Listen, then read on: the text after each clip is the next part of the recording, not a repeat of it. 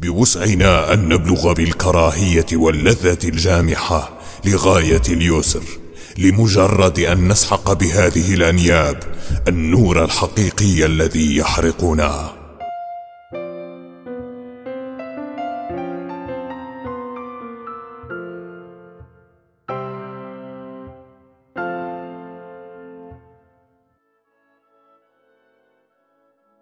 Even Lights قناة أقدم فيها تحليلات ونظرتي الشخصية للأشياء.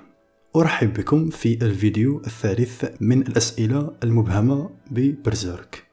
واشترك أو اشتركي في قناتي كعضو مستحق لكلمة المناضل أو المناضلة مع اللايك. فلأبدأ بالسؤال وهو عن المؤلف نفسه. هناك شائعات عن ميورا كينتارو غريبة كيف نتأكد من صحتها؟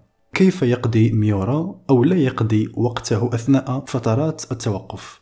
من المعتاد جدا رؤية الأشخاص يشكون من أن ميورا يقضي الكثير من الوقت في الفن وذلك السبب الرئيس في التأخير لجدول إصداراته وبالفعل ميورا أوضح مقدار الوقت الذي يقضيه في كل صفحة غير أن هذا وحده لا يفسر الفجوات. هذا نتيجة لكل من حقيقة أن الفن من الرسم قد تم تجزيئه بمقدار كبير على مر السنين للفصول وأن ميورا يبلغ حاليا 54 سنة ويحتاج إلى ضبط نفسه. لا يمكنه العمل لأكثر من 80 ساعة في الأسبوع كما كان يفعل. بالنسبة لكيفية إنفاق ميورا الفجوات بالضبط حسنا نحن لا نعلم على وجه اليقين. مرة أخرى صار الآن فوق الخمسين وبعد أن أمضى حياته في العمل ستة أيام في الأسبوع دون أن يأخذ أي إجازات على الأرجح يحتاج إلى العمل بشكل أبطأ قليلا. ومع ذلك الناس لم يدركوا حقا أنه ببساطة يرتاح خلال ذلك الوقت. بالرغم من أنه سيكون له كل حق في ذلك لقد قيل من قبل يعمل حتى عندما يتم إيقاف النشر المسبق. وقد جيءت لنا بمعلومات أنه ورط نفسه في منتجات جانبية مثل مسلسل الأنمي برزيرك والرواية الخفيفة المنشورة. يمكننا التخمين بأنه نظرا إلى السلسلة أنها بلغت ذروتها في الوصول ويتعين ربط العديد من العناصر معا بشكل متماسك فإن ميورا يحتاج إلى وقت للتخطيط للأشياء بحيث تتلائم معا جيدا حتى النهاية. أوكي لأنتقل لسؤال ربما مستفز نوعا ما ولكن يجب أن أطرحه وهو هل ما حدث لكاسكا أثناء الكسوف كان لذة لها أو بأصح العبارة من الاغتصاب؟ ربما يكون هذا الموضوع سيء نوعا ما والأقل تفضيلا بالنسبة لي ويظهر في الكثير من التساؤلات الأجنبية أكثر مما أعتقد. فبعد التضحية كاسكا كانت غير مصدقة لما فعله جريفيث بفرقتهم ثم شاهدت رفاقها يذبحون من قبل الوحوش. وبعد الهروب منها والقتال المروع تم كسر سلاحها وتمزيق درعها وبقيت دون قوة. الوحوش من الحواريين أمسكت بها وسقطت فاقدة للوعي بسبب رعب ما هي تعانيه. فيمتو.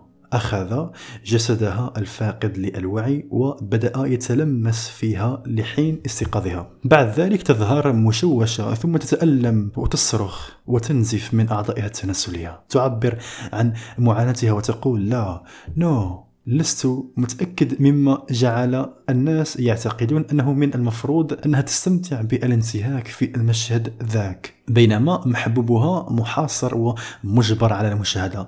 إنه مشهد من رعب يرعب القارئ. أعني لقد حطمت المصيبة عقلها وجعلتها مرتبكة حول الرجال.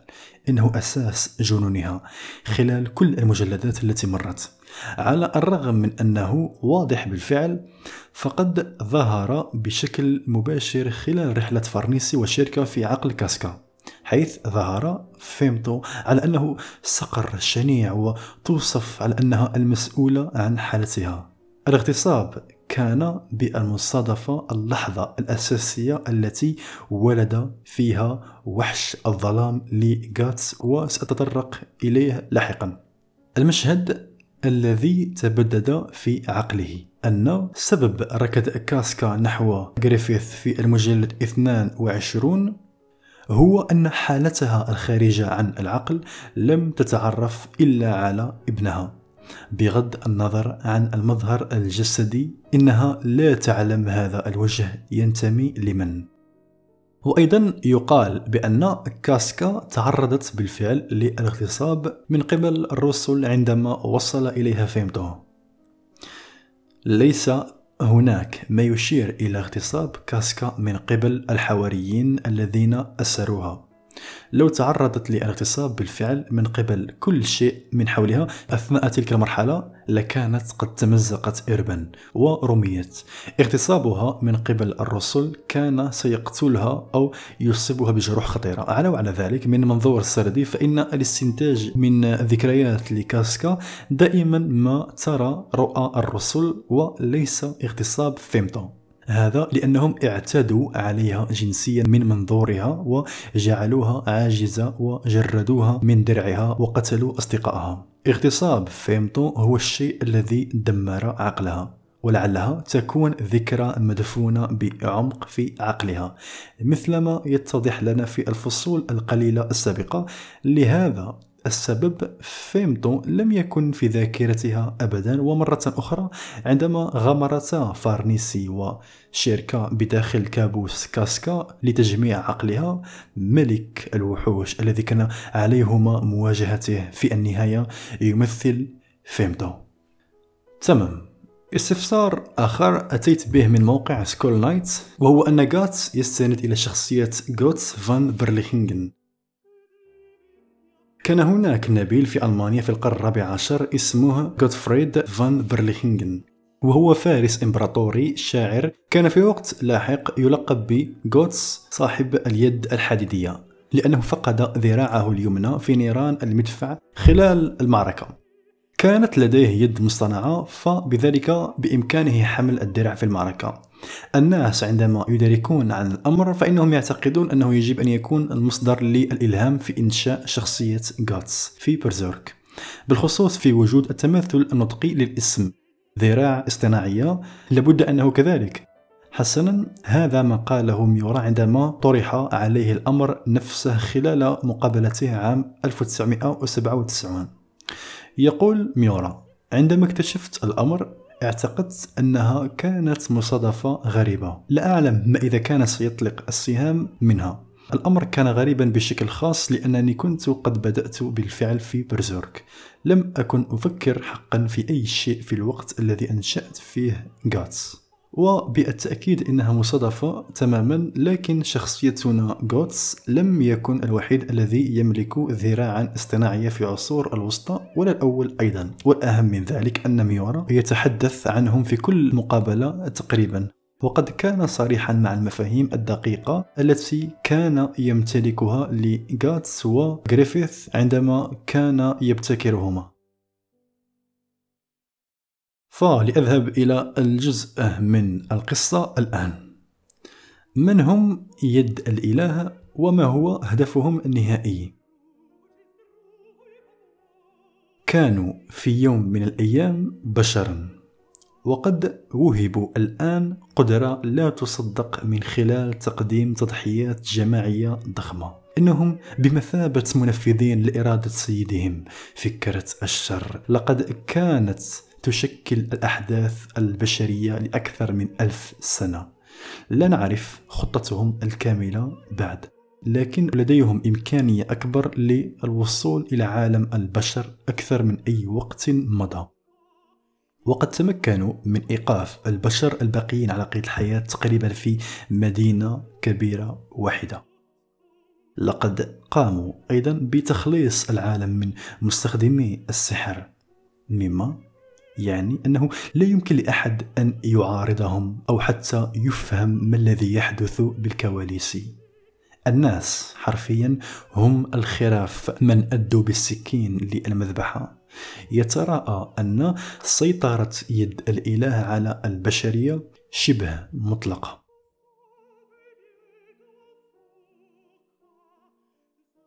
سؤال آخر من يكون وحش الظلام؟ بكل وضوح وحش الظلام أول مثول له كان في المجلد 16 وهو المظهر النفسي للصدمة الذي حملها غاتس في الكسوف. والتي نمت الصدمة تدريجيا خلال الوقت الذي غطى فيه نفسه بالظلام مطاردة الرسل بمفرده كالسياف أسود دفعه إلى حدود جسده وعقله أي صحته العقلية. إنه ليس خارق للطبيعة ولكنه كيانا منفصل. إنه موجود في عقل غاتس فقط. كنت حللت الأمر لوحش الظلام في فيديو اسمه من يكون وحش الظلام وتعمقت فيه أكثر في ماهيه فكره الشر لكن لأعطيه الحق من التفسير مرة أخرى لأن هذا محير لبعض الناس بسبب كيفية تصويره للقراء على أنه تجل مادي للعين. السبب في تصوير وحش الظلام على هذا النحو هو جعله أكثر إثارة للاهتمام للقارئ. على سبيل المثال جعل غاس يتمتم مع نفسه ويتصرف كالمنفصم. إنه أسلوب يسمى التجسيد أو الصفة المجسدة. وفي هذه الحالة أعتقد يكون التماثل. جوهريا يتم إعطاء الشعور الملموس الحقيقي أي المادي لأنها طريقة أكثر برودة وأكثر وضوحا لرواية القصة. فكر في الأمر كالأدوار المسرحية أين يتم الوقت أو الموت على سبيل المثال كشخصية. الشيء ذاته ينطبق هنا. لذلك عندما يتحدث وحش الظلام إلى غاتس فإنه في الأساس غاتس من يتكلم مع نفسه وهذا يظهر بالطبع باليابانية. الحوار المكتوب كشخص يتحدث مع نفسه كمصدر من موقع سكول نايت إنه أحلك جزء منه يدفعه لشحن جميع عواطفه السلبية. الكراهية والغضب ولكن أيضا الخوف والحزن والشعور بالذنب.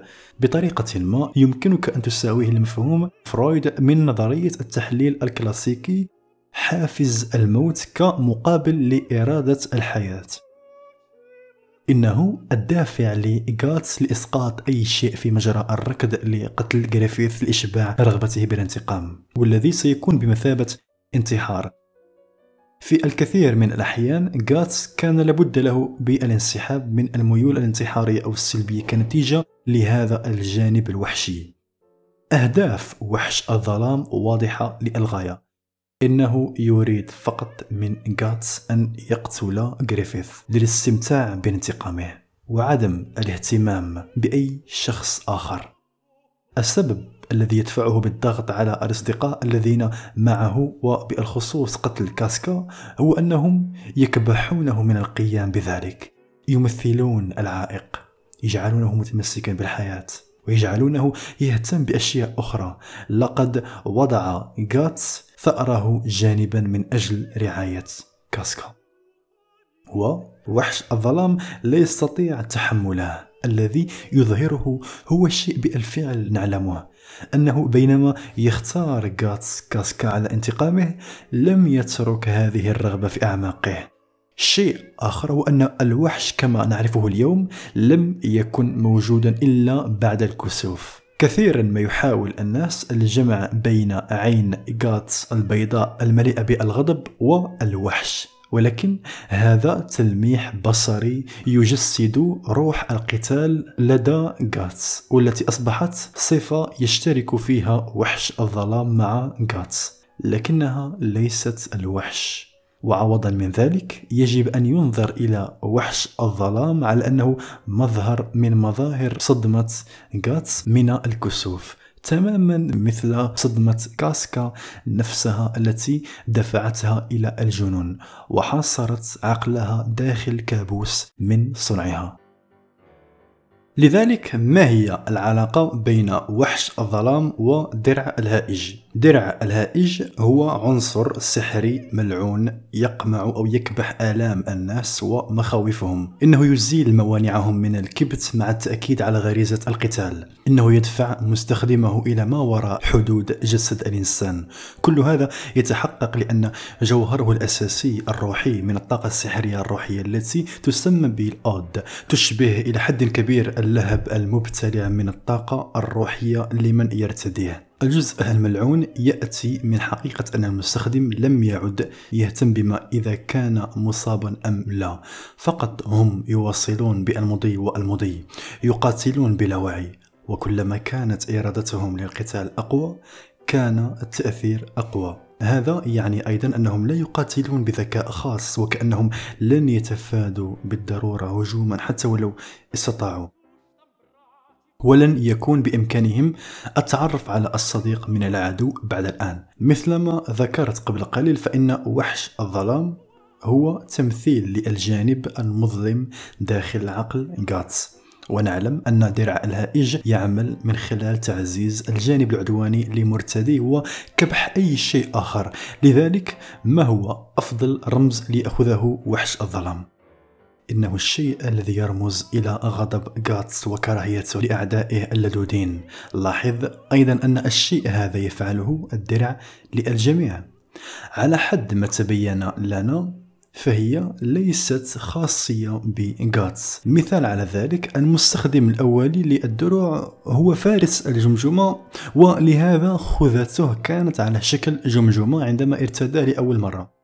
يتكيف مع مستخدم جديد عند ارتدائه لأول مرة ويأخذ الشكل الذي يعكس الروح بشكل أفضل غير أن الفارس بظهوره الفصل الأخير 361 قمت بطرح فرضية أنه لربما مات وبعد ذلك استعيدت روحه للتأقلم مع الدرع عن طريق السحر.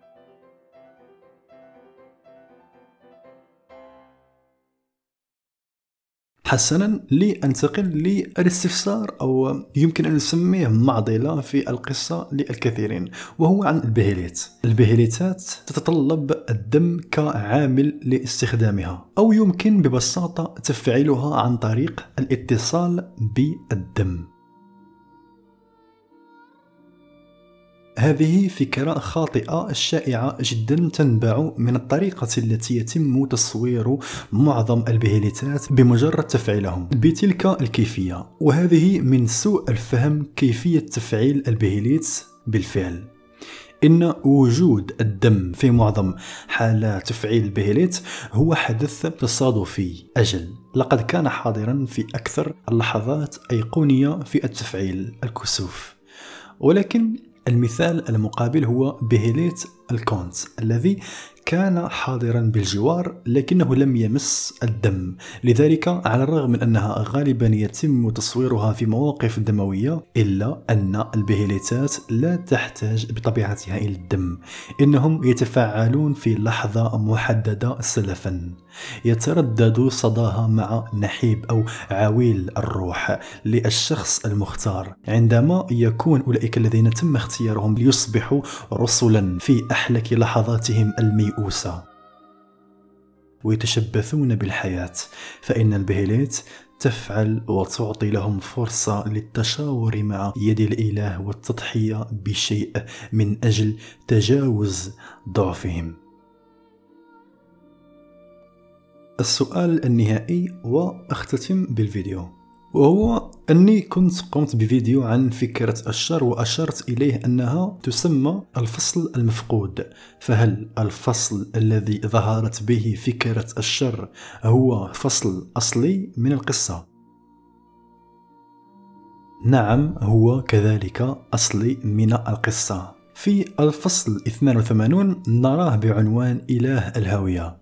لما جريفيث ينحدر إلى القاع نحو الهاوية الذي يزعج الكثير من الناس هو أن الفصل 83 وهو الفصل المفتاح الذي يكشف الكثير من التفاصيل حول فكرة الشر بما في ذلك اسمها. عندما ترجع إلى المجلدات الحديثة لن تجد الفصل في المجلد 13 غير أن ميورا أحس بأنه كشف الكثير عن العالم في وقت مبكر جدا من القصة.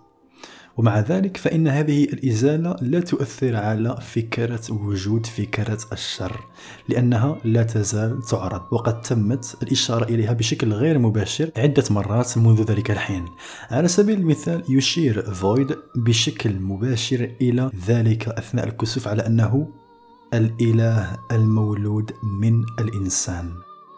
لفهم هذه العبارة اطلع على فيديو تحليل متعمق لماهية فكرة الشر. توجد حالة أخرى في المجلد 24 عندما أوضحت فلورا لغاتس أنه مخطئ بشأن طريقة عمل البهيليت. أخبرته ليس مثل ما من الممكن تفعيلها إذا وجدت الطريقة الصحيحة بل إنها مرتبطة بإرادة سيدها الحقيقي. الشخص الذي أرسلها إلى هذا العالم كيان أعظم من يد الإله. هذا السيد يقرر متى وكيف ينبغي تفعيلها ويجعلها في المكان المطلوب في ذلك الوقت. فيما يتعلق بما إذا كنا سنرى حقا فكرة الشر مرة أخرى بدلا من مجرد التلميحات لوجودها فنحن لا نعرف. عندما سئل ميورا عام 2009 قال أنه ليس متأكد ما إذا كنا سنراها في القصة مرة أخرى. سأضع لكم المصادر في الوصف للاطلاع على الحوار. فلكم كل الشكر على متابعة سلسلة تحليل أحداث وشخصيات مانجا برزيرك. أظن أنني وفيت الكثير من التفسيرات المعمقة بالقصة التي أراها من أعظم ما جاءت به البشرية. للقصة. تحياتي للجميع.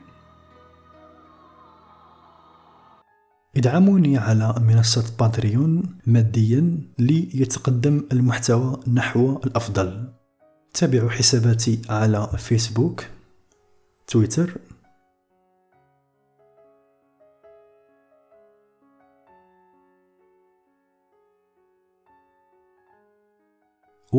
وأيضا تابعوا حساب صديقي صاحب الصوت بمقدمة الفيديو.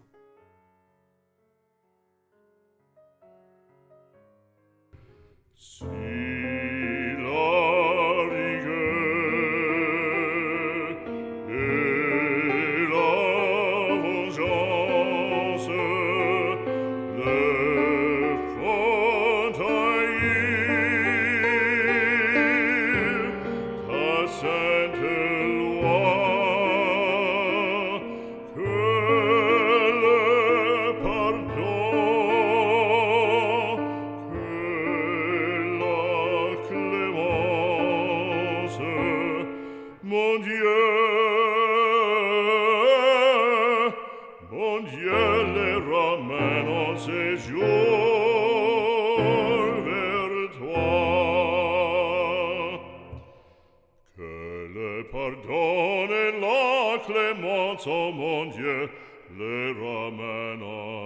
toi. Mon Dieu,